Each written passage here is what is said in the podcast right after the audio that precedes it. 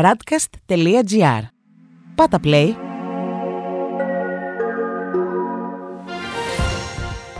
World Desk Ο γύρος του κόσμου μέσα από τα πρωτοσέλιδα ευρωπαϊκών και αμερικανικών εφημερίδων για την 24η Ιουνίου 2021. Διαφωνία Βρετανίας και Ρωσίας για τον διαπληκτισμό ανοιχτά της Κρυμαίας. Ντράγκη προς Βατικανό, η Ιταλία είναι ένα κοσμικό κράτος. Στη Βρετανία, ο τύπος κυριαρχείται από το περιστατικό με το πολεμικό πλοίο στη Μαύρη Θάλασσα. Ο Independent γράφει σχετικά: Ρωσικά μαχητικά αεροπλάνα και πλοία αντιμετωπίζουν το ναυτικό ανοιχτά της Κρυμαίας. Το βρετανικό αντιτορπιλικό είχε παραβιάσει τα εθνικά ύδατα της Ρωσίας κατά 3 χιλιόμετρα, είπε ο Ρώσος πρέσβης στη Βρετανία Αντρέι Κελίν. Η Βρετανία αρνήθηκε οποιαδήποτε παραβίαση και ότι το πλοίο δέχτηκε προειδοποιητικά πυρά. Σε διαφορετικό μήκος κύματος, οι Times γράφουν για το ίδιο θέμα δεν θα σταματήσετε τα πλοία μας, λέει η Βρετανία αψηφώντας τον Πούτιν. Το βασιλικό ναυτικό θα συνεχίσει να σαλπάρει ανοιχτά της Κρυμαίας παρά τα ρωσικά προειδοποιητικά πυρά. Ο Guardian κυκλοφορεί σήμερα με τίτλο Αστυνομικός καταδικάστηκε για το φόνο του ποδοσφαιριστή. Ο Ντάλιαν Άτκινσον έπεσε νεκρός το 2016 μετά από διαμάχη με τον αστυνόμο Μπέντζαμιν Μόνκ. Ο Μόνκ καταδικάστηκε για χρήση υπερβάλλουσας βίας καθώς χρησιμοποίησε για 33 δευτερόλεπτα το Taser για να ακινητοποιήσει τον Άτκινσον. Τέλος, η Daily Telegraph γράφει: Η Μέρκελ βάζει αμφιβολίες για τις διακοπές στην Ευρώπη. Η καγκελάριος παροτρύνει τις χώρες μέλη της Ευρωπαϊκής Ένωσης να βάζουν σε καραντίνα όσους φτάνουν από τη Βρετανία εξαιτίας του φόβου μετάδοσης της μετάλλαξης Δέλτα.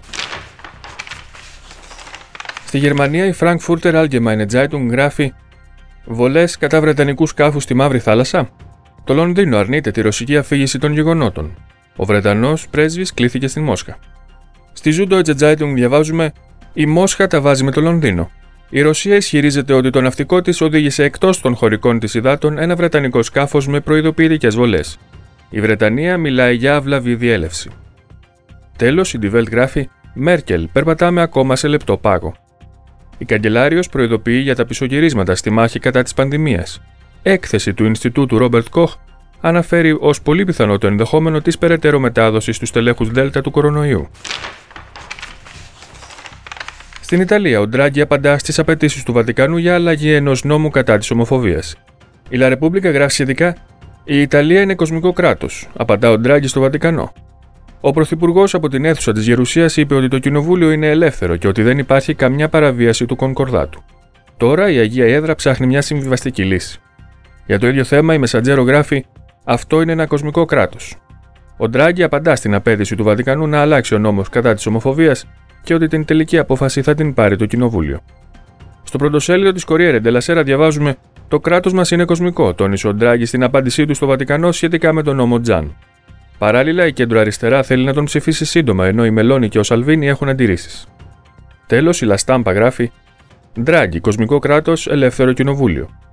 Πέρα από την κόντρα του με το Βατικανό, ο Ιταλός Πρωθυπουργός μίλησε για την εμπιστοσύνη που θα επιστρέψει στην Ιταλική οικονομία με το σχέδιο ανάκαμψης, καθώς και για τον έλεγχο των μεταναστευτικών ροών. Στην Ισπανία, η Ελπαή γράφει: Οι πολιτικοί που έλαβαν χάρη αφήνουν τη φυλακή και καλούν για ανεξαρτησία. Οι εννιά Καταλανοί πρώην κρατούμενοι πολιτικοί απαιτούν αμνηστία και καταγγέλουν την καταστολή.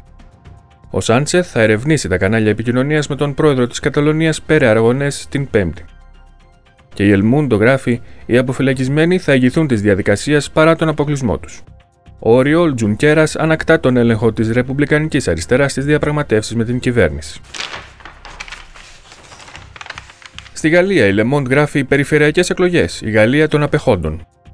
Ακόμα και μέσα από τους κόλπους της κυβέρνησης ακούγονται επικρίσεις για το μεγάλο ποσοστό αποχής στον πρώτο γύρο της περασμένης Κυριακής.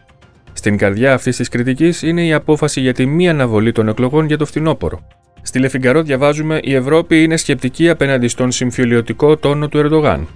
Η Ευρωπαϊκή Ένωση συζητά την Πέμπτη την ανανέωση του Συμφώνου του 2016 για την μετανάστευση με τις αρχές της Άγκυρας, ενώ παράλληλα κρατά υποπίεση τον Τούρκο πρόεδρο.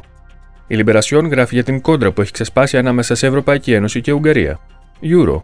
Η Ευρωπαϊκή Ένωση αντιτίθεται στον ομοφοβικό νόμο του Ορμπάν.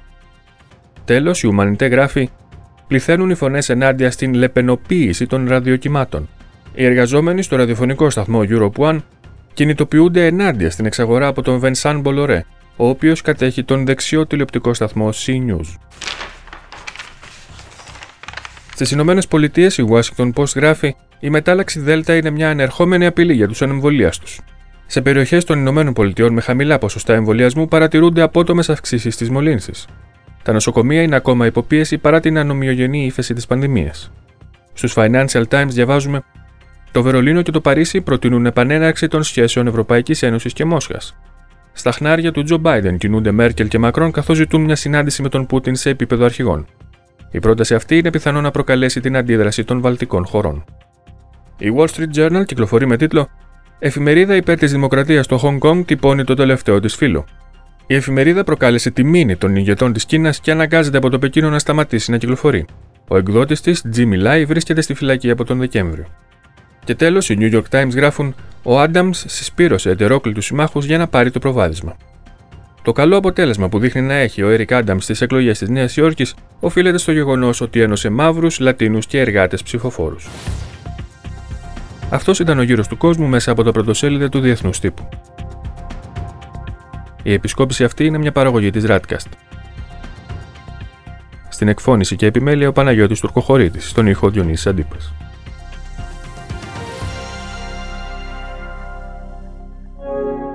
Ακούσατε ένα podcast της radcast.gr. Ακολουθήστε μας σε όλες τις πλατφόρμες podcast και στο radcast.gr.